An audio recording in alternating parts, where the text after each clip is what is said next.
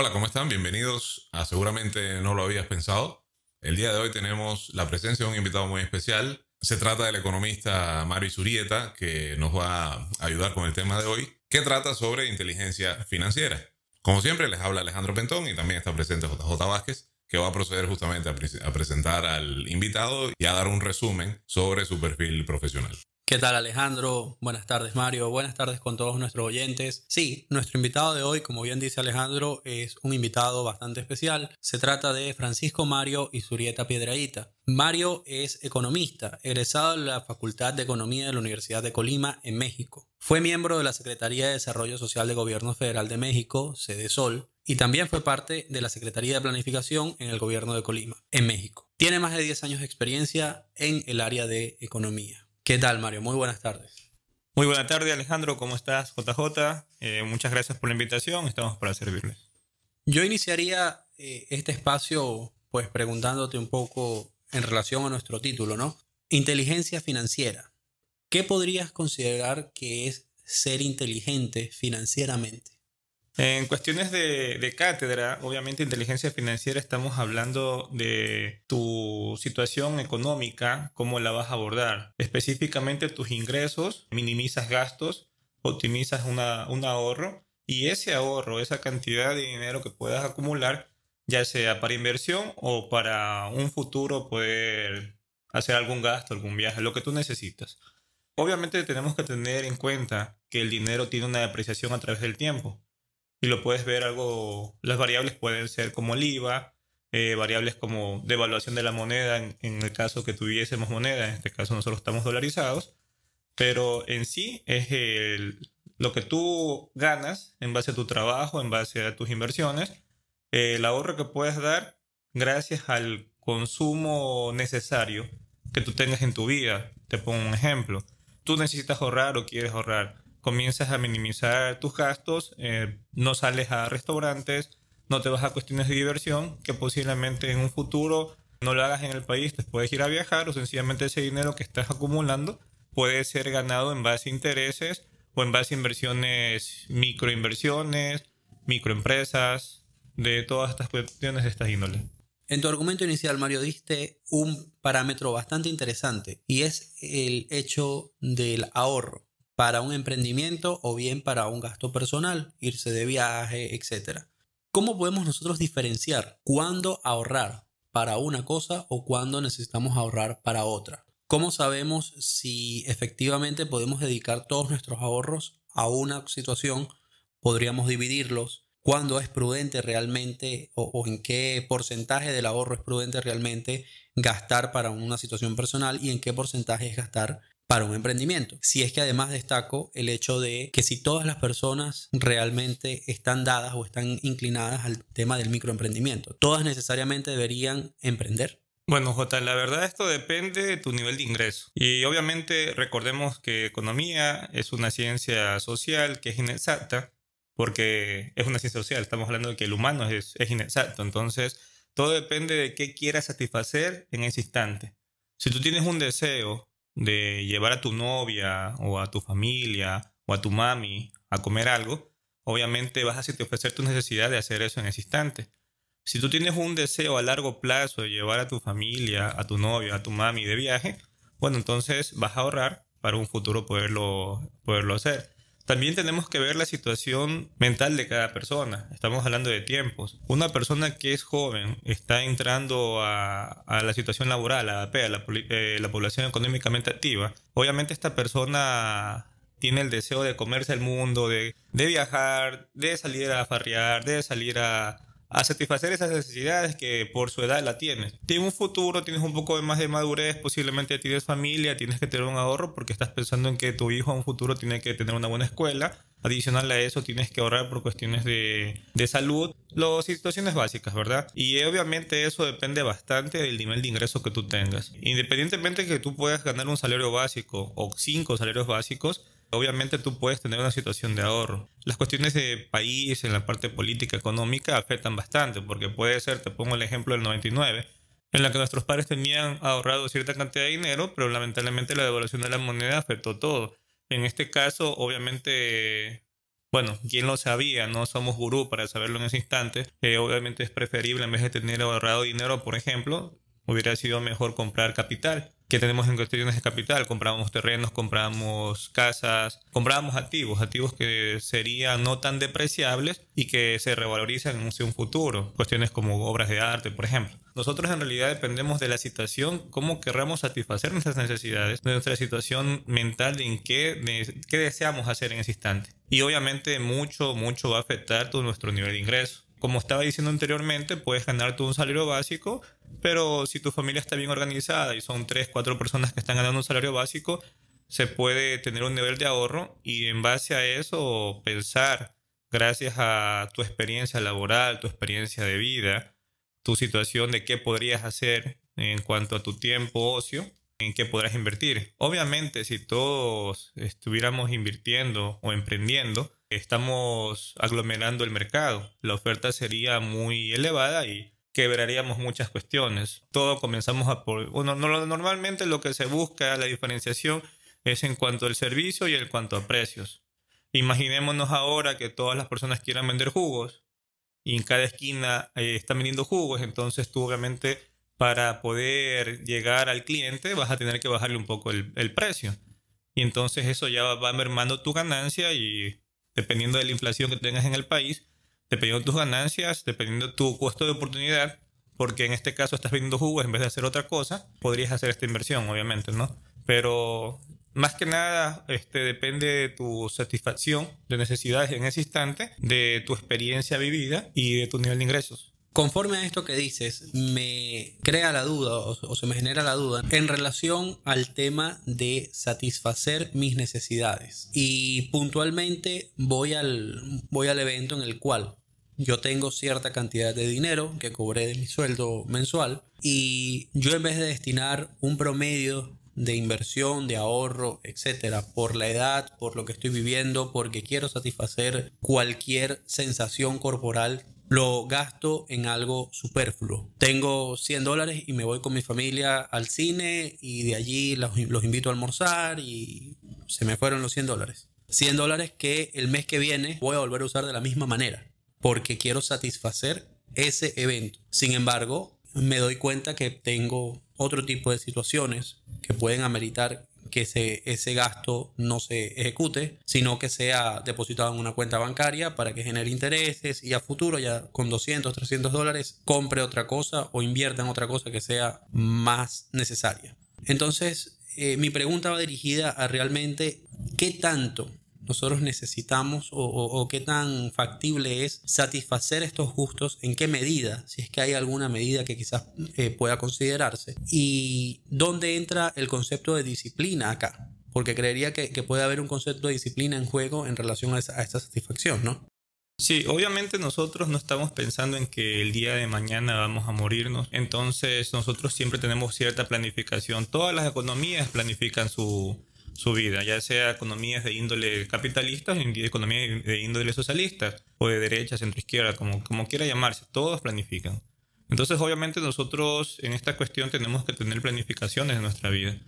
Te pongo el caso, eh, de aquí a mañana te enfermas, entonces tú piensas que un futuro deberías tener cierto ahorro para poder solventar esos gastos. Y puede ser que no seas tú, puede ser que sea alguien de tu familia que te importe y tú quieres ser responsable con los costos de esto. Entonces, en realidad, en situaciones pragmáticas, el DOMA no te explica. El DOMA, por ejemplo, lo que te dice es que tú tienes que ahorrar para un futuro. Es lo que dicen, por ejemplo, muchos conservadores ahorra en este instante porque aquí mañana no sabes qué va a pasar. Nosotros en realidad sí tendremos que tener una situación financiera, pero lamentablemente esto no te lo enseñan en las escuelas. Y eso es algo importante. El ahorro es muy importante. Base al ahorro, tú acumulas capital y luego puedes hacer ciertas inversiones. Te pongo un ejemplo. ¿Qué dice el DOMA? Tú tienes una capacidad de endeudamiento del 40% en base a tu sueldo. Pero nunca te dicen ahorra tanto por ciento en base a tu sueldo. Ahora, esto es un costo de oportunidad, insisto. Porque nosotros no sabemos si de aquí mañana nos va a pasar algo. Entonces, mientras más satisfaces tus necesidades en este instante, tú vas a estar más feliz. Posiblemente te cuestas a dormir tranquilo porque sabes que bueno, te has ido a un gran premio Fórmula 1, lo has disfrutado y estás feliz con eso. Obviamente, como dije al inicio, nosotros dependemos mucho del nivel de ingresos que tengamos, pero sí es muy importante que en las escuelas nos estén enseñando cuestiones financieras, porque así como nosotros no sabemos que si, cuando nos vamos a morir, también tenemos que tener cierto ahorro para nosotros mismos, ya sea para una vejez, ya sea para otras cuestiones. Pero, te repito, el dogma no te especifica cuándo tú tienes que ahorrar, pero sí es importante el ahorro. Independientemente, de aquí a mañana tenemos cuestiones de COVID-19 y qué hacíamos si no teníamos ahorro. ¿Cómo solventábamos nuestras vidas? si nos quedamos sin ese ingreso, porque muchas personas se quedaron sin trabajo, ¿cómo solventamos nuestras vidas si no teníamos esa capacidad de ahorro? Entonces el ahorro siempre va a ser muy importante, insisto, depende de tu nivel de ingresos y cómo quieras satisfacer tus necesidades. Esto va en base a todas las personas que, que pueden hacerlo y es muy importante hacerlo en realidad. Ok, antes de continuar, yo quisiera que me definas a qué te refieres cuando dices el dogma y por qué se usa este término en un contexto económico. Sí, por supuesto. A ver, el dogma específicamente son cuestiones que tú este, estudias en los libros. Y obviamente la economía es una teoría subjetiva. Hay cosas objetivas, pero los economistas en realidad se basan mucho en lo que es la parte subjetiva. Ah. Entonces, puedes llegar a tener cierto nivel de producción en base a estas cuestiones. Te pongo muchas variables en producción.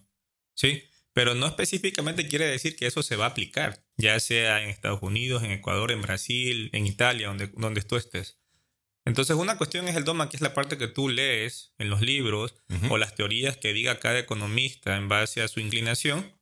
Y otra situación es la parte pragmática, la parte de la vivencia, la parte de la experiencia, porque puede ser que tú tengas una cuestión de que vas a sacar 10.000 litros de yogur, de fresa. Sí. El dogma te dice, gracias a la, la parte estadística, realizas el estudio de mercado, tienes una muestra de 20.000 personas y obviamente digamos que la mayoría te va a decir, ¿sabes qué? Sí, prefiero el de, el de fresa en vez del de durazno. Por eso es muy importante la teoría de Varian, de la actitud del consumidor, de las preferencias del consumidor. Entonces, al final del día, nosotros estamos utilizando cuestiones dogmáticas que en la práctica es algo distinto.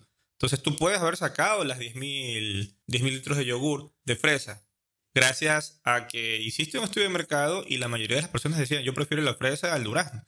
Pero llega al mercado y la gente no te lo compra o, decide comprar otra cosa, o decide comprar más el de durazno, una situación así. Totalmente como les dije al inicio, es una ciencia social inexacta. O sea, tu predicción no se, podría no cumplirse. Correcto, así es. Obviamente nosotros vamos, siempre nos basamos en cosas subjetivas para llegar a equilibrios, equilibrios de mercado, equilibrios de producción, pero es la situación hermosa del vivir la experiencia. Una cuestión es el dogma que te dice la teoría y otra cosa es la práctica la parte pragmática, lo que en realidad vives. Ok, entonces cuando tú hablas de lo que te dice el dogma, digamos, ya retomando la conversación que teníamos antes, cuando tú hablas de lo que te dice el dogma con respecto a la inversión, con respecto al ahorro, que dices que realmente no te dice mucho con respecto al ahorro, yo quería tocar ese punto porque tú has mencionado justamente el, la variable del ahorro como algo importante para todos los seres humanos, ¿no? Como algo que deberíamos siempre tomar en cuenta, sobre todo por situaciones de emergencia que podrían darse, etc. ¿Hay alguna manera de determinar una forma, digamos, inteligente de ahorrar? ¿Por qué te digo inteligente? Porque muchas veces, sobre todo cuando somos adolescentes, nos pasa. Queremos ahorrar para comprarnos algo que nos cuesta mucho, como una laptop o un sistema de sonido complejo. Yo quiero ahorrar para comprarme eso. Sucede que ahorro, vamos a suponer 500 dólares, que es lo que cuesta.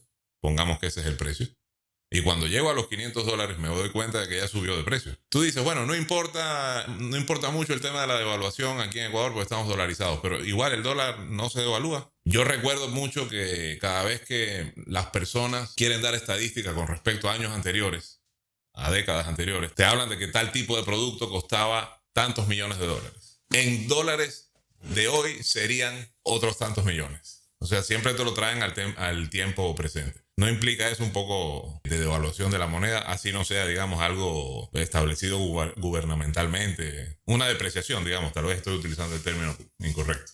Bueno, en el país nosotros, este, como estamos dolarizados, no tenemos una política monetaria, no podemos utilizar el LM, cuestiones de Friedman, por ejemplo, para poder llegar a, a influir en el mercado, pero nosotros sí, lamentablemente, tenemos estas cuestiones de especulación. Digamos que al no tener mucha evaluación de la moneda en base al Ecuador, no tenemos mucha inflación, pero obviamente también dependemos de los precios internacionales, cuestiones exógenas como el incremento de los commodities, o de aquí en mañana, no sé, a alguna industria se le ocurre guardar la mercadería, hacer escasez, y con eso incrementa el precio, ya sea de la leche, ya sea del azúcar, ya sea del arroz, en fin, o sencillamente cuestiones temporales, ¿no? Ujú. Pero sí, sí, sí, lamentablemente tenemos que sufrir estas cuestiones, en la que tú hoy puedes ahorrar cierta cantidad de dinero y de aquí mañana tienes un incremento del precio, ya que te pongo el, el ejemplo de ahora, que lamentablemente no hay muchos contenedores, entonces la mercadería que está trayéndose, importándose, eh, ya viene con un precio de transporte un poco más elevado y eso tú sabes que en realidad quien asume ese costo es el consumidor final. También tenemos la, la otra contrapartida en la que posiblemente una competencia está sacando una lato con un menor precio, con mejores capacidades, mejor almacenamiento y obviamente tienes ese beneficio a tu favor. Son cuestiones de mercado. Eh, pero la cuestión del ahorro en sí, sí te va a servir y es un coste de oportunidad. Se dio mucho también en el Ecuador. Algún debate entre el presidente y el del presidente de ese momento y otros economistas, en la que decían, no, es que tú tienes que ahorrar. Tienes que ahorrar ahorita porque de aquí en futuro no sabes qué es lo que va a pasar, el precio del petróleo puede bajar.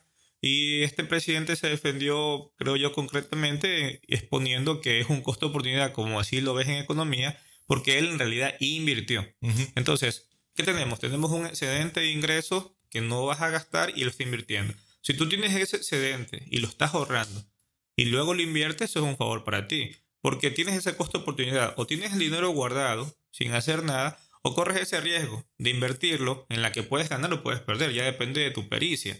Entonces, por ejemplo, tú eres un estudiante, te juntas con dos estudiantes más, tres estudiantes, reúnes un capital, compras mercadería y la puedes vender en redes sociales. Es un ejemplo de microempresa.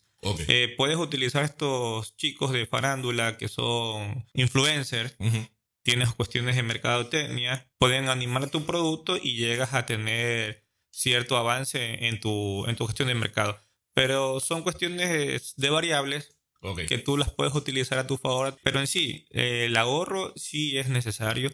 Y si tú lo puedes invertir, si lo llegas a invertir, qué mejor todavía, porque estás generando más ingresos para ti. Ok, pero entonces tú recomendarías tener un ahorro y parte de ese ahorro invertirlo para que, digamos, con el fin de que produzca algún rendimiento, sabiendo que siempre va a haber un riesgo, obviamente, pero aún así igual tener un respaldo.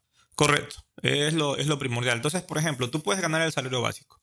Ok. Chévere, ganas el salario básico, te puedes comenzar a medir en tus gastos. Ok, tú tienes gastos fijos. Lo- si tienes una renta que pagar, si tienes colegiatura que pagar, lo que comes. Ujú. Entonces, ok, antes dices, bueno, me voy a un restaurante, los chicos me voy a farrear, me voy de viaje. Bueno, te limitas a gastar lo mínimo necesario, o sea, lo que, lo que sea para ti, para poder vivir bien, para estar bien. Y el resto lo comienzas a ahorrar. Y no lo estás ahorrando como para decir, me voy a abstener de todo esto. No, no le haces porque buscas un fin. Estás planificando tu, tu vida para poder tener más ingresos. En realidad, esa es la cuestión. Ahora, hay que diferenciar entre gasto e inversión. Ya. Si tú estás comprando una laptop para tu uso de estudio, es una inversión, no es un gasto. Si tú estás comprando una laptop para hacer cuestiones de mercado, de redes sociales o, o estas cuestiones de Instagram en las que publican cosas y le están pagando en YouTube, por ejemplo, que, que los youtubers les pagan muy bien, obviamente eso es una inversión. Sí. Eso no es un gasto. Un gasto es algo que no va a regresar. Ok. Así es. O sea, si la compras para ver, eh, Sí, sí, la como entretenimiento. Exacto, bueno, para es algo- Jugar videojuegos y cosas así. Sí, al final del día igual tú estás invirtiendo en tu, en tu diversión. En tu diversión. Así es. Pero no hay un retorno. No hay un retorno financiero, correcto. De lo último que comentaste, Mario, me surge una duda, y esto puntualmente en relación al tema de los riesgos y el tema de la inflación, ¿no? Traigo como ejemplo o traigo a colación dentro del mismo tema eh, económico financiero situaciones de monedas alternas como por ejemplo el Bitcoin. Por lo que sabemos es o se basa en un mercado bastante volátil. Estamos hablando que hoy puede valer 60 mil dólares cada Bitcoin y el día de mañana por el tweet de alguna persona puede bajar a 15 mil. Sin embargo, los grandes empresarios en su mayoría han decidido mantener esta moneda como una situación de, de- su día a día. Incluso lo estamos llevando al sistema gubernamental, el tema del Salvador. Entonces allí mi pregunta, ¿realmente el tema del riesgo o el tema de la inflación es algo que afecta a la moneda? ¿Qué tan importante es esta, es esta afectación en relación a, todas las monedas, ¿no? comparándola con el sistema del Bitcoin? La inflación es el incremento sistemático de los productos. Obviamente depende de cada país. En Venezuela consumen mucho lo que es la harina para hacer arepas. En México utilizan mucho lo que es este, la harina para hacer tacos. En Ecuador consumimos más el arroz. Si en México hay un incremento de arroz, no te afecta en nada. Si incrementa el precio de, la harina en Ecuador, por ejemplo, que consumimos más arroz, no nos afecta mucho. Entonces, esa es la, situación para tener en claro lo que es la inflación. El incremento sistematizado de los productos, específicamente más de, las necesidades básicas. Eh, la cuestión principal está en que la especulación tiene que ver mucho para el incremento de los precios. Lamentablemente los países no están, bueno, países como sudamericanos no, no tienen un, sistema para poder fiscalizar bien estas cuestiones y que la, y la especulación no nos afecte. Lo que es el tema de Bitcoin, démonos cuenta de una situación. El dinero, llámese dólar, llámese peso, llámese libra, llámese como se llamen, eh, depende del país, tiene un aval. Y el aval específicamente es que todo el mundo está de acuerdo con que te dan una hoja que dice 100 dólares, pero 100 y tú dices, ok, son 100 dólares. Y ese tiene cierto respaldo. El Bitcoin, ¿cuál es el respaldo del Bitcoin? Entonces, hasta que obviamente no tenga mayor fuerza y la fuerza se la va a dar la misma, la misma, el mismo mercado.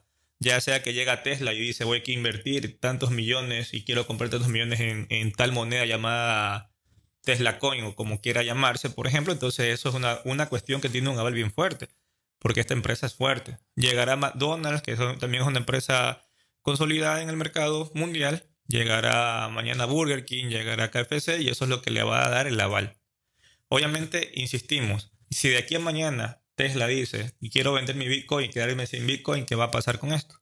Son especulaciones muy elevadas que están en el mercado, que obviamente para que lleguen a todas las personas va a demorar. Como también demoró al inicio, imagino yo, cuando comenzaron a crear el papel moneda, obviamente en base al patrón oro que ya no existe desde la Segunda Guerra Mundial, ¿no? Porque obviamente Estados Unidos no tenía tanto oro como para poder respaldar su moneda y, e indicó que su producción y sus negocios internacionales son lo que lo respaldan. La moneda y por eso es que está con esa fuerza. Y hasta que llegue a la mayoría de las personas actualmente, por ejemplo, también tienen precios demasiado elevados. ¿Cuánto te cuesta un Bitcoin? Una, una persona con un salario básico te puede consumir un Bitcoin. ¿Cómo va? Bueno, ok, es divisible el Bitcoin. Chévere. Tú puedes comprar con un Bitcoin un litro de leche. Está perfecto. Pero estas cuestiones sistemáticas en las que todavía muchas personas no, no están de acuerdo con cuestiones de, redes sociales, con cuestiones de, robo por internet. Y te dicen actualmente, no, es que el Bitcoin es totalmente seguro y nadie te lo puede desencriptar y tú sencillamente lo pones y nadie puede meterse a no ser que te cojan tus monedas, bueno, tus claves para poder entrar. Al final del día, quien hizo el Microsoft también hizo un virus y también creó un antivirus. Entonces, hasta que en realidad vaya con la conciencia de la persona de decir, estoy totalmente seguro que eso, eso me puede favorecer. Hasta que en el mercado tú puedas decir, ah, sí, mira, voy a la tienda de la esquina y puedo comprar un litro de leche y, le transfiero mi, mi criptomoneda y ya está. Eso va a demorar bastante. El respaldo que tiene la moneda, como, como les dije, el dólar, es uno, el respaldo que tiene el Bitcoin es otro. Yo creo que a la larga posiblemente sí llegaríamos a tener esta cuestión del Bitcoin para todos. De hecho, se comenzó a hacer anteriormente con el papel moneda, papel electrónico, el dinero electrónico que, no, que no, no fungió mucho. ¿Por qué? Por las mismas cuestiones que, que puede ser una traba para el Bitcoin hasta que toda la, la, población esté programada para poder usar esto. Esto sí te puede beneficiar en el sentido de que tú ya no tengas que estar utilizando ese dinero, ¿no? Todo va a ser por medio del Internet Insisto, posiblemente nosotros no, posiblemente nuestros hijos no, posiblemente nuestros nietos ya van a estar comenzando a utilizar esto porque todo es programación.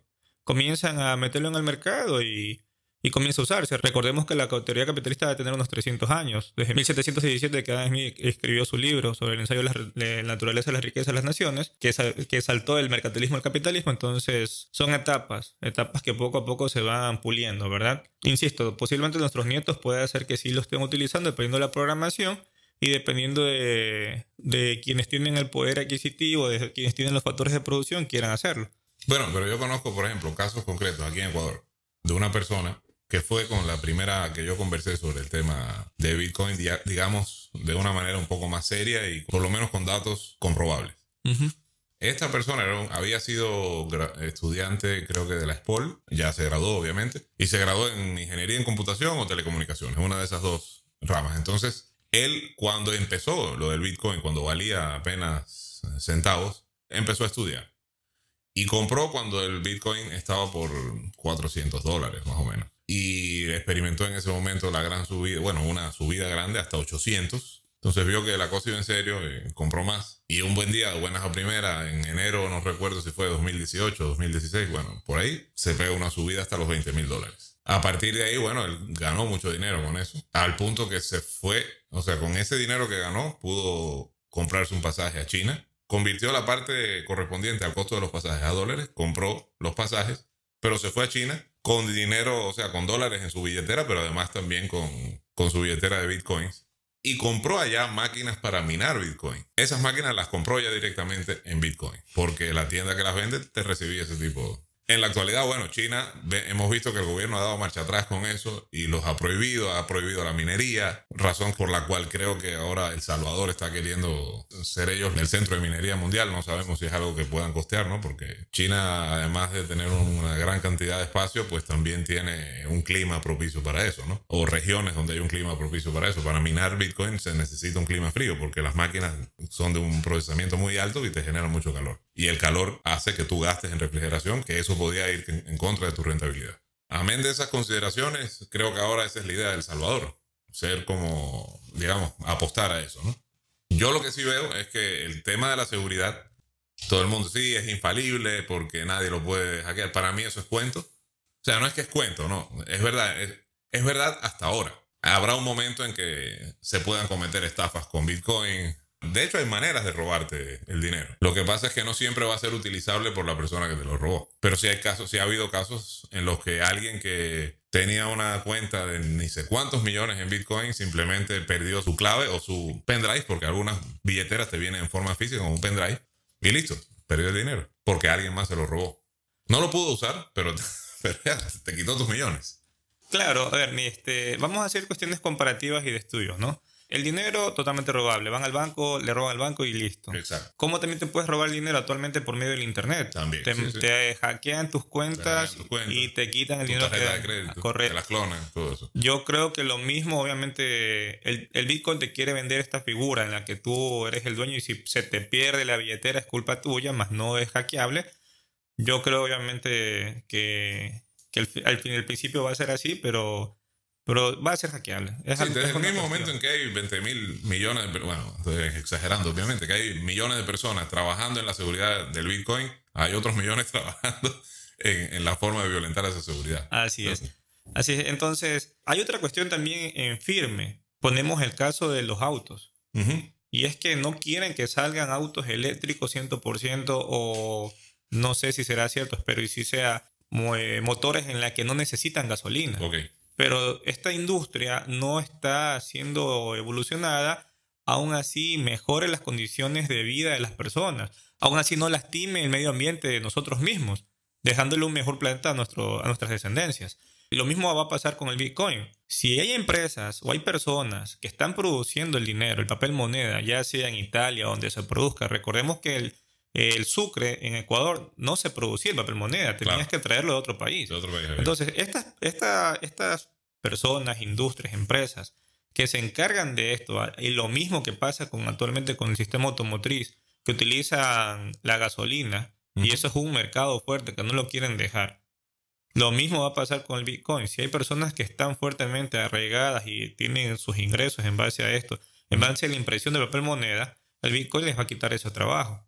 Entonces, esas fuerzas de poderes y esas, y esas disputas van a estar sí o sí. Bueno, si Salvador está haciendo eso, está planificando un futuro. La cuestión está que no sabemos si le va a salir a la larga. Claro. Ellos tendrán sus variables para poder este, invertir en eso. Recordemos también que Bukele es un presidente que no va a estar por siempre, porque lamentablemente eh, un periodo. Es un periodo. No sé si, sean, si ellos pueden hacer reelecciones. Pero en todo caso, igual, es un periodo limitado. Es un periodo limitado de vida, entonces eso es cuestiones para el futuro que no sabe si la persona que viene atrás de él va a querer seguir ese proyecto. Claro, yo sí pienso que, que, en realidad, con respecto a lo que tú decías anteriormente del papel moneda, todo lo que demoró en ser implementado, yo creo que el Bitcoin tiene la ventaja de la tecnología, que hace que los tiempos se acorten eh, geométricamente. Yo no estoy seguro de que si tú estás hablando de nuestros nietos, yo me atrevería a asegurar generaciones anteriores, no quiero decir cuál, porque tampoco tengo el conocimiento para eso, ¿no? Pero yo pensaría que sí, sí se, se puede usar antes, digamos de forma masiva. La programación depende mucho de la programación. Si nuestros hijos ya los programan a partir de los 15 años a los 40 tal vez ya lo están utilizando. Ahora, como, como forma de inversión para el futuro, ¿lo ves viable? Yo lo estoy haciendo porque yo confío en eso, yo, Alejandro Pentón. No, De o sea, manera, pero tú lo ves viable, Sí. digamos, de tu visión de economista. claro, si tú comienzas a analizar desde que salió el Bitcoin a la actualidad, sí está siendo viable y va a seguir siendo viable. Tiene que tener todavía su curso. Si digamos que la curva de ascendencia todavía está. Ok. Eh, la curva de ascendencia todavía está. Entonces, es viable, pero vamos, ¿cuánto cuesta un Bitcoin ahorita? Claro, un Bitcoin está cerca de los 60 mil dólares. 60 mil dólares. Si tú tienes un salario básico y comienzas a ahorrar, digamos, unos 50 dólares, Ujú, en un año, esa cantidad que tú vas a ahorrar, que son 600 dólares, ¿cuánto vas a comprar de Bitcoin en un año? No, compro lo, lo que me alcance. Bueno, sí. 600 Entonces, aquí vamos a cuestión de, de- de cuestiones, como dije al principio, de costo-oportunidad. ¿Cuánto gano yo comprando ese Bitcoin y cuánto se revaloriza a yo tener ese dinero y poderlo invertir En otra- en otras otra cuestiones? Así es. Correcto. Yo vuelvo un poco al punto de mi pregunta anterior y- e insisto con la situación Bitcoin en relación al tema de la inflación. Si bien tú explicas que la situación inflación, tú refieres que tiene que ver con un aumento sistemático de los precios de los productos, ¿cómo es efectivamente que monedas como el Bitcoin o, la moneda es la que afecta eh, este, quizás este aumento sistemático, ¿no? Si es que fuese la moneda. Lo pregunto ¿por qué? Te coloco un ejemplo muy puntual, el hecho de Venezuela. Venezuela tuvo dentro de su último periodo una situación muy particular y es el evento en el que todo se valorizaba en dólares. No en comparativo, sino que efectivamente te decían un litro de leche te cuesta 2 dólares. Si tú no tenías dólares, efectivamente allí tú cambiabas a tu moneda nacional, el bolívar. El bolívar estaba para el día viernes en 100 mil bolívares por dólar. Pero para el día lunes el bolívar valía, el, perdón, el, el dólar valía 200 mil bolívares. Es decir, el doble. Las personas, los comerciantes, al haber fijado el precio en un dólar la leche, no le importaba si el bolívar valía 100 o 200, sino que estaba en un dólar. Claro. Ahora, si el bolívar daba una subida adicional, pasaba de los 200 a los 300 por dólar, los comerciantes comenzaban a subir la leche a 2 dólares. Ya no era un dólar, sino a 2. Si el bolívar volvía a bajar, la leche no bajaba, se quedaba en 2 dólares. Este evento podría ser algo que ocurre con el Bitcoin. ¿Es posible? Ah, Es decir, nosotros actualmente estamos promediando el valor de las cosas, ya, ya los comparativos son en dólares o en Bitcoin. Tal carro me cuesta tantos Bitcoins Ujú. o tal, tal partición del Bitcoin. Si el carro aumenta o sube su precio o baja su precio, el mantener el- la posición de que cuesta tantos Bitcoins y que la- el que lo está ofreciendo en Bitcoin, el que lo está eh, ponderando en Bitcoins, no lo modifique, ¿no generaría esto de igual manera una inflación? Es decir, es una moneda que, puede generar inflación. Correcto, JJ. Lo que pasa en Venezuela es una situación fortuita, en la que ellos están basándose en el precio de los dólares porque ya tienen ese, ese ingreso. O sea, muchos hermanos eh, venezolanos se han ido a otros países, específicamente te pongo el ejemplo de Ecuador, otros Estados Unidos, otros a Europa, y están mandando una moneda distinta al bolívar. Entonces, ellos ya están en mente conscientes de que, ah, tal persona puede pagar en dólares. Insisto, es la especulación la que está incrementando el precio ahí. Porque ¿cuál es la situación de la, la evaluación de la moneda? Hacerte competitivo en el mercado. Entonces, si tú en, Vene- en Venezuela compras un litro de leche con 100 bolívares, pero en Colombia lo compras con, con 100 pesos, por ejemplo, digamos que está a la par, bueno, tú evalúas la moneda, entonces en esa evaluación de la moneda, la persona cuando llega, el colombiano cuando llega a, a Venezuela, va a comprar con esos 100 pesos, ahora digamos que un, un peso te cuesta, en vez de un, un bolívar, te vale dos bolívares, entonces tú vas con 100 pesos y ya vas a comprar 200, este, dos litros. Dos litros de leche. Así es. Pero eso a la larga te causa inflación. La devaluación de la moneda siempre causa inflación. A la larga es así. Tú al principio vas a estar bien, vas a comenzar a producir bastante porque dices, bueno, estoy importando, vienen a comprarte de mercados extranjeros, pero eso causa inflación. Siempre se ha sido así y eso, eso es de teoría hasta de dogma. Y en la práctica pasa así. Lo mismo puede pasar con el Bitcoin. ¿Por qué? Porque lo mismo están haciendo con el dólar, ¿verdad? Tú me estás diciendo, ok, pusimos a dos dólares el litro de leche y actualmente otra vez se apreció la moneda. Chévere, entonces estamos hablando que el bolívar ya está un poquito más fuerte. Es lo que puede decirse en datos duros. Pero en realidad las personas no están bajándole el precio, no está regulando el precio. Entonces estamos hablando que es un mercado totalmente asimétrico, un mercado totalmente inestable, en la que no hay regulación ni del mercado ni del gobierno.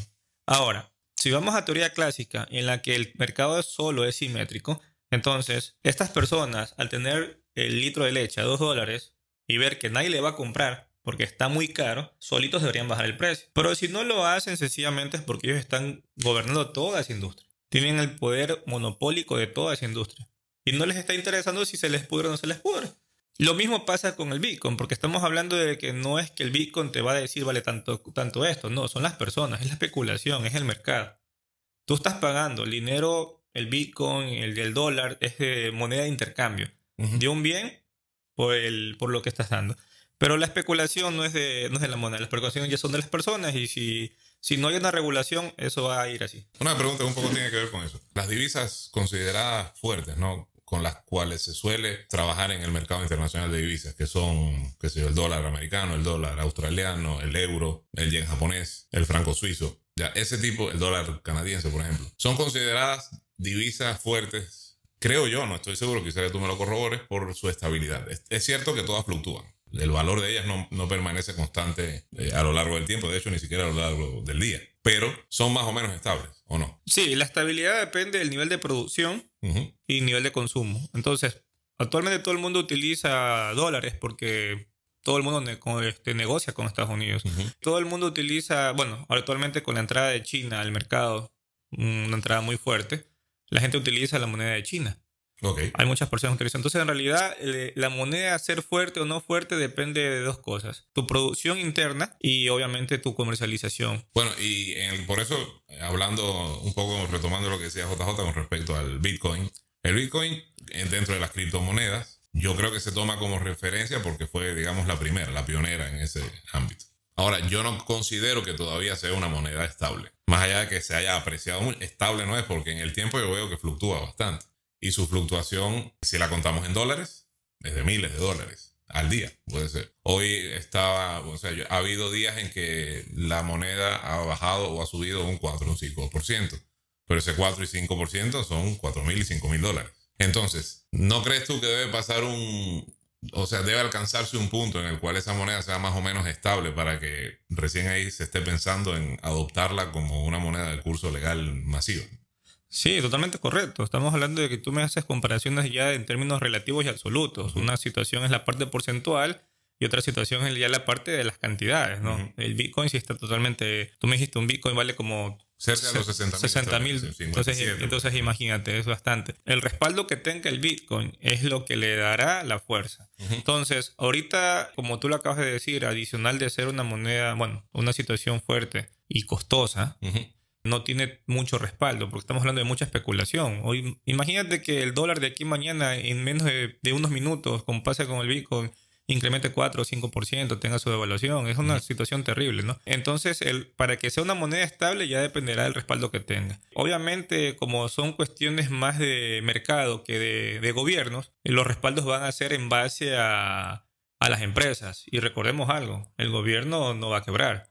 Tú aquí mañana utilizas una equivalencia ricardiana en la que tienes una deuda a 10 años y la refinancias a 20, a 30, a 40 años y tienes una deuda de 100 años, pero sigue la deuda, el país sigue. Pero de aquí una empresa, pon tú la más, la más estable, digamos Tesla, por ejemplo. De que mañana quiebra, ¿qué pasa con eso? De que mañana quiebra, ¿qué pasa con el Bitcoin? Entonces ya no es tan estable en ese sentido. Vamos a ver la estabilidad que tenga y eso dependería de quién la está respaldando. Insisto, un gobierno, aunque tenga una deuda, sigue siendo el país, sigue siendo el gobierno. A los, a los únicos países que le han quitado territorios a México y Ecuador. El resto sigue igual, a no ser que tenga una guerra, pero de ahí siguen insistiendo. Pero una empresa de aquí a mañana hasta cambia el nombre, se devalúa. Llega casualmente un presidente como Trump que hizo una cuestión de mercado con China. ¿Y qué pasó con las acciones de esta empresa de Huawei? Y después otra vez se revalorizaron. Entonces, como es una cuestión muy especulativa, no te da mucha estabilidad y hasta que esto pase, no se va a utilizar. Quizás para, para ir cerrando un poco el tema del Bitcoin o aterrizando un poco la idea, que era a lo que yo quería llegar, tomo también palabras de uno de tus últimos comentarios y es el hecho de la regulación para evitar la especulación, ¿no? Vuelvo a colocar el mismo ejemplo de Venezuela porque creo que es uno de los que mejor auge tiene. Hubo un momento en el que existió una regulación importante de los precios en los productos. Es decir, ningún comerciante puede vender el litro de leche a más de tal precio. Ningún comerciante puede vender el kilo de queso a más, a más de tal precio. ¿Qué ocurre? Esto se adaptó además al sueldo o al salario básico de un venezolano promedio. Ocurrió lo siguiente. El costo de producción de estos elementos de la canasta básica eran más elevados que la regulación que se había colocado. Si el gobierno hubiese subido esta regulación, es decir, hubiese ampliado un poco el margen de regulación y hubiese dicho no va a valer un dólar, sino ahora dos dólares, para que el empresario pudiera proveer, el venezolano promedio no hubiese tenido cómo comprar. ¿Qué generó esto en su, en su momento histórico, en su cronología histórica? Escasez. Es decir, los productores dijeron no produzco, no tengo y hay escasez. El Estado venezolano procuró expropiar algunas empresas por utilidad pública para producir ellos los alimentos. El costo de producción tampoco les, daba y estas empresas cerraron. Entonces, hay, dos márgenes, hay dos márgenes bien extremos la especulación y la escasez. ¿En qué punto nosotros podemos conseguir esa media para que ninguno de estos dos ocurra? Y más allá de una situación país en general. ¿cómo conseguimos la media para que no ocurra la escasez por una regulación, pero tampoco la especulación por una falta de ella? Y cuando trasladamos esto, esta pregunta la hago por qué, porque cuando trasladamos esto al mercado minorista, al microempresario, a la persona del día a día, nos lleva también a generar una conciencia de ahorro. Es decir, yo sé que no puedo gastar tanto, no puedo especular tanto en mi gasto, pero tampoco voy a estar completamente cerrado. Sí, en cuestiones de tema de, regulación, la verdad los países nos están debiendo demasiado. Todos los gobiernos, sea de derecha, sea de izquierda, nos ven demasiado. Porque tenemos casos de, de hiperinflación. Eh, tenemos el caso de Venezuela, por ejemplo. Ya es una inflación galopante que afecta bastante. Y obviamente, digamos que a las empresas, las industrias, como son con fines de lucro, no les va a importar al final del día si, y muy mal pensado, si las personas pueden o no pueden adquirir sus productos. Por la larga tú vendes y buscas un fin de lucro, pero para satisfacer necesidades, ¿verdad? Y así satisface esa necesidad de ingresos. Si tú tienes un país quebrado, esas empresas como que no piensan a futuro. En Ecuador también hay muchas empresas que son rentistas, más no que buscan producir. Quiebras el mercado, quiebras tu negocio. A no ser que tú seas un capital extranjero que dices, bueno, muchas gracias, ya saqué lo que tenía que hacer y me voy a otro país. Entonces, la regulación, si va a ser de parte del gobierno, tiene que ser específicamente desde la raíz. Obviamente tú tienes que regular los precios del consumidor final, pero también tienes que ver los commodities, los, los insumos. Porque, ok, tú vas a hacer un litro de leche. ¿Qué haces para eso? Tienes una vaca, tienes que darle agua, tienes que darle vacunas, tienes que darle pasto o lo que coma para poder producir la leche. Entonces, si tú vas a regular el precio final, está bien, pero también tienes que comenzar con la parte de, los insumos. El caso de Ecuador, por ejemplo, actualmente. El arrocero no te quiere vender y no quiere producir porque para producir el arroz, el humus, lo que se utiliza, los insumos que se utilizan para producir el arroz están totalmente caros, entonces no ve ganancia. Al no ver ganancia, prefiere estar en su casa sin hacer nada. Por eso el problema. Y lo mismo pasa, eh, pasa a nuestra hermana República de Venezuela. Lamentablemente la regulación tiene que ver, tiene que ser completa desde los commodities, porque te pongo el caso, puede ser que yo le vendo al ganadero las vacunas eh, para las vacas y le he incrementado el precio porque me dio la gana para poder tener mayor ingreso, pero lo que yo utilizo para hacer la vacuna no ha incrementado nada. Entonces, esos son los problemas.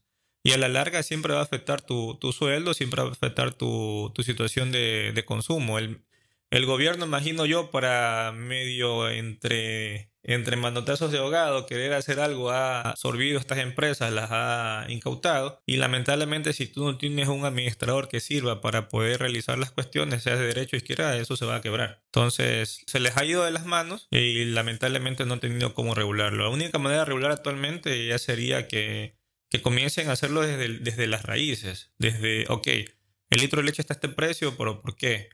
Por estas cuestiones externas en la que el ganadero tiene que invertir en un poco más en lo que está haciendo. Entonces, desde ahí tiene que venir a regular y luego podrá decir, ok, el precio del mercado del litro de leche va a ser 100 bolívares, más no porque le dio la gana, sino porque ya sabe que los precios de los insumos están también equilibrados. Perfecto, entonces, tomando en cuenta esto que tú nos has dicho, me retrotraigo nuevamente a una de tus ideas iniciales y es el tema de la educación financiera en las escuelas. ¿Qué específicamente se debe enseñar para dar una correcta educación financiera? Comenzando con cuestiones de materias, ¿verdad? Yo recuerdo que en el colegio a mí me enseñaron metalmecánica, me enseñaron agricultura, me enseñaron serigrafía, cerámica, me enseñaron electricidad, Cuestiones que a la larga sí me pueden funcionar en cuestiones de día a día una casa o como actividad de recreativa pero también debería ser muy fuerte la enseñanza de la, de la educación financiera. Enseñarle al niño que si tienes el estatus para poder pagar dos dólares, o te pongo el ejemplo en México, en, Sambors, tú pagas en aquel entonces 20 pesos un, un vaso de leche y afuera el litro te vale 20 pesos. Entonces, tú estás pagando estatus ahí. Enseñarle a la persona, al niño, al, al estudiante, que todos los ingresos que ellos tengan tienen que ser regulados en cuanto a su consumo, en cuanto a su gasto. Yo recuerdo hace tiempo una serie, Los Baby Looney Tunes. Mira estas cuestiones. Lo veía mi hermana. Sacaban que una cerdita ahorraba y no comía como los demás niños un helado. Y esta cerdita, al ahorrar, al ahorrar, al ahorrar, compró un helado que los demás no podían. Y obviamente lo, repartía entre todos, ¿verdad? Por cuestiones de, de infancia. Así se debería también enseñar un poco a los niños en, en, cuanto al ahorro, en cuanto cuando llegas a tener ingresos para ti, comienza a ahorrar un poco y después comenzar a invertirlo. Obviamente depende de las capacidades de cada quien, ¿no? Y sus, insisto, satisfacer sus necesidades. Pero la situación de, de inteligencia financiera depende en cuanto a lo que tú puedas obtener en ganancias en cuanto tú gastes. Entonces, si le enseñas a los niños a regularse en cuanto a sus gastos, por ejemplo, no comes tantos caramelos, no consumas tantos dulces, eso va a ser muy beneficioso para ellos a la larga. De entrada, tú le estás enseñando a ellos que el ahorro va a ser muy bueno. Y más que nada para un futuro. Porque, insisto, tenemos el caso muy subgéneris del COVID, que a todos nos, nos cayó con un balde de agua fría. Y a las personas que tenían cierto nivel de ahorro fueron las que más pudieron soportar esto.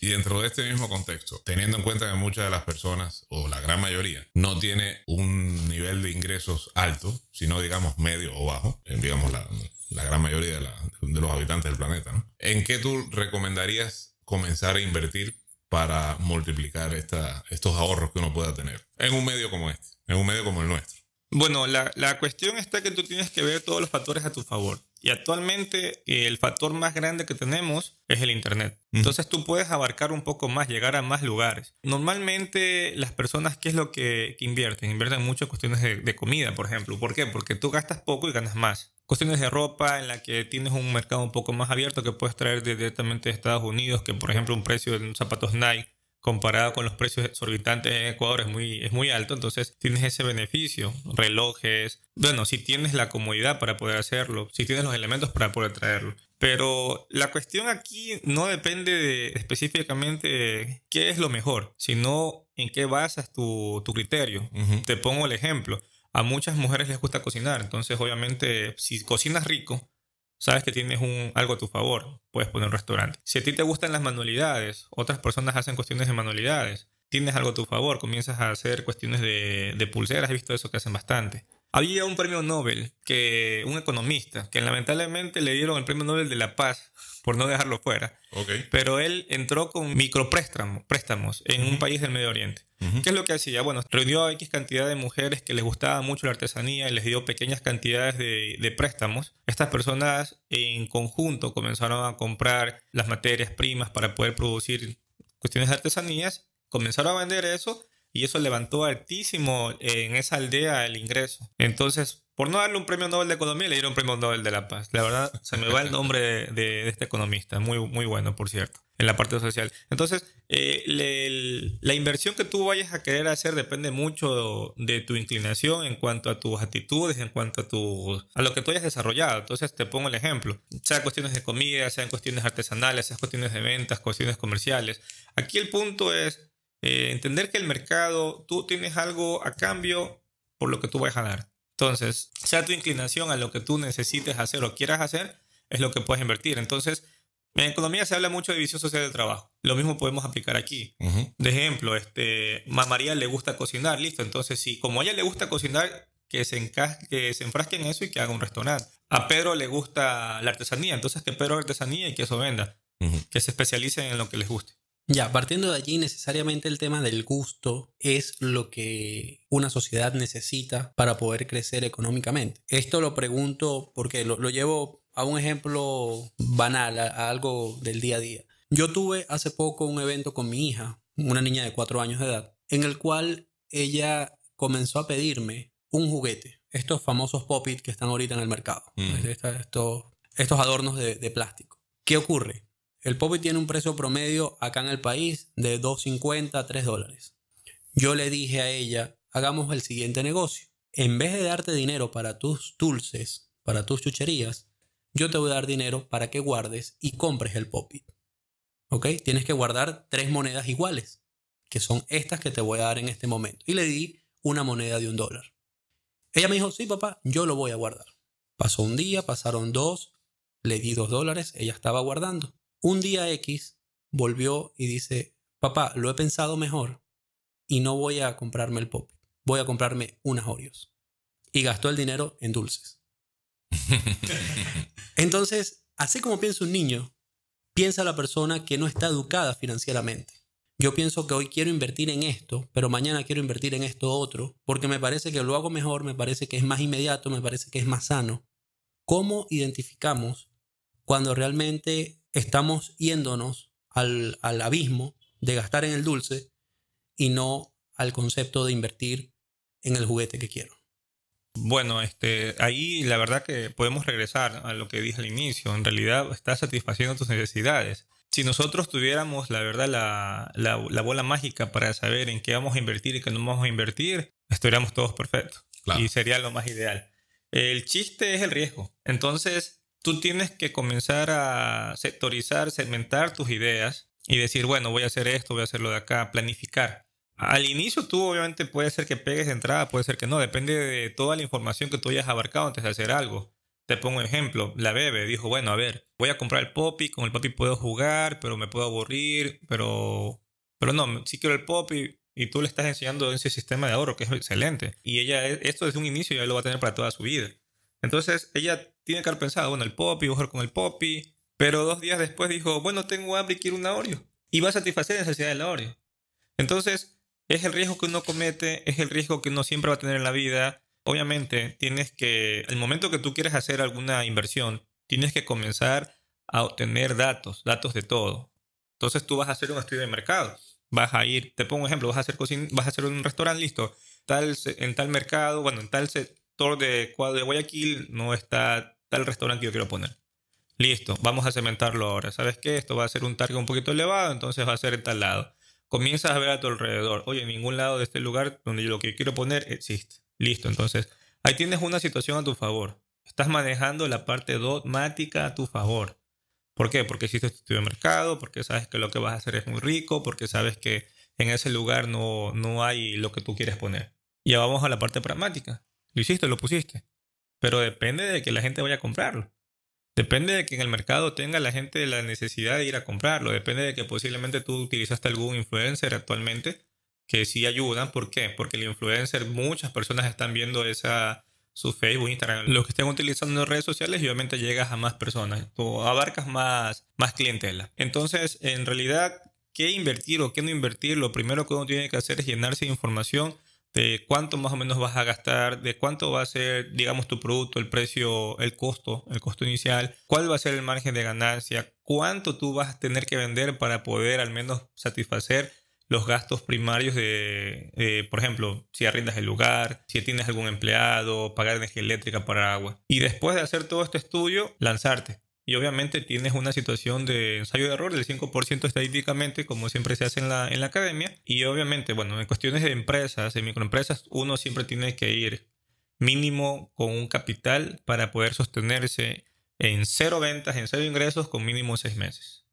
Más o menos seis meses. Ok. Entonces, obviamente en esos seis meses no vendiste nada, está bien, pero estás haciendo tu labor, estás presente, estás ahí, estás esperando que llegue un cliente, llegará un cliente y ese cliente multiplicará a otro si le das un buen servicio, si el, si el producto que le vendes es muy bueno. Entonces, específicamente en qué invertir o qué no invertir, no te podría decir eso, pero lo que sí te podría decir es que hay que animarse, hay que hacerlo. Tendrás una opción de pérdida muy larga, muy grande, pero eso te va a ayudar a perder el miedo. Y obviamente, como te dije al inicio, bueno, la nena, por ejemplo, dijo, bueno, ahorita voy a comprarme unas Oreos porque van a satisfacer mis necesidades y tengo, tengo las ganas de hacerlo. Entonces, lo mismo con las personas. Las personas, obviamente, insisto, no es que le puedas decir, oye, invierte en tal cosa. No, invierte en lo que tú seas bueno, prepárate en eso, obtén información, busca situaciones de mercadotecnia en la que te ayuden, te den una ventaja comparativa y luego una ventaja competitiva. Y después de esto, obviamente, poder llegar al éxito. Bueno, Mario, de todo lo que nos has comentado, realmente en lo particular me ha servido de, bastante, me, sirve de mucho. Creo que me da nuevas ideas para estructurar sistemas de ahorro, gastos y ver la economía de una manera diferente. Espero pues que esto también sea algo que, se distribuya y se transmita a todos los que nos escuchan, es decir, que todos ellos puedan aplicar y tener una nueva idea de lo que es la inteligencia financiera, dejando obviamente abierto el espacio pues para que cualquier duda o comentario pueda ser debatido en un nuevo, en un nuevo episodio, contigo Mario como invitado, con algún invitado adicional quizás, pero que sea un tema que nos genere la duda suficiente como para poder modificar nuestra estructura financiera si es que no ha sido la mejor o poder complementarla si es que está yendo bastante bien. De mi parte, eso sería todo, agradeciéndote una vez más y pues le daría el paso a, Alejandro. Así es, bueno, de mi parte también, Mario, muchísimas gracias por haber compartido estos minutos con nosotros. De lo que has dicho, yo lo que podría resumir, más o menos que las variables más importantes acá son el ahorro, la inversión y la educación. Para generaciones como las nuestras que no hemos recibido educación financiera en nuestros años escolares. Yo creo que la recomendación sería aproveche la tecnología que tiene para investigar todo lo que desee saber con respecto a cómo se comporta el dinero y con respecto también al negocio particular en el cual usted quiera emprender o en el cual usted esté trabajando. Y para las nuevas generaciones sí sería bueno comenzar a hacer esto desde niños, desde, desde las etapas formativas ya sea en un nivel escolar, digamos, implementado ya a través de un sistema de educación o de forma privada, como, como iniciativa propia de los padres. Mario, muchas gracias por estar aquí. Nuevamente, en cualquier oportunidad que tengamos y que querramos abordar este tipo de temas, pues también estaríamos considerando para que nos hagas una segunda o tercera visita. De mi parte, bueno, es todo. No sé si quieres agregar tú algo más. No, agradecerles mucho por el espacio. La verdad, he intentado no utilizar muchas palabras técnicas para que sea el entendimiento de la mayoría. Y como conclusión, como lo acabas de decir, es correcto. Nosotros sí necesitamos estas cuestiones de ahorro, de inversión y obviamente no desanimarse. Porque uno inicia y haces una inversión y no porque no pegó este negocio te puedes desanimar.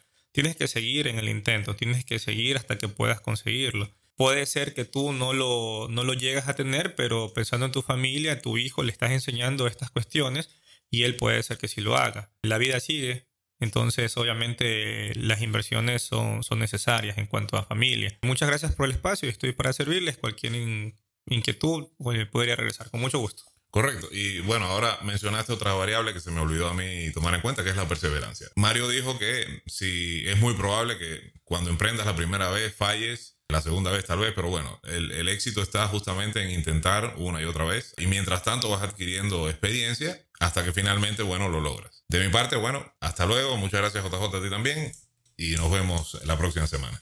Hasta luego.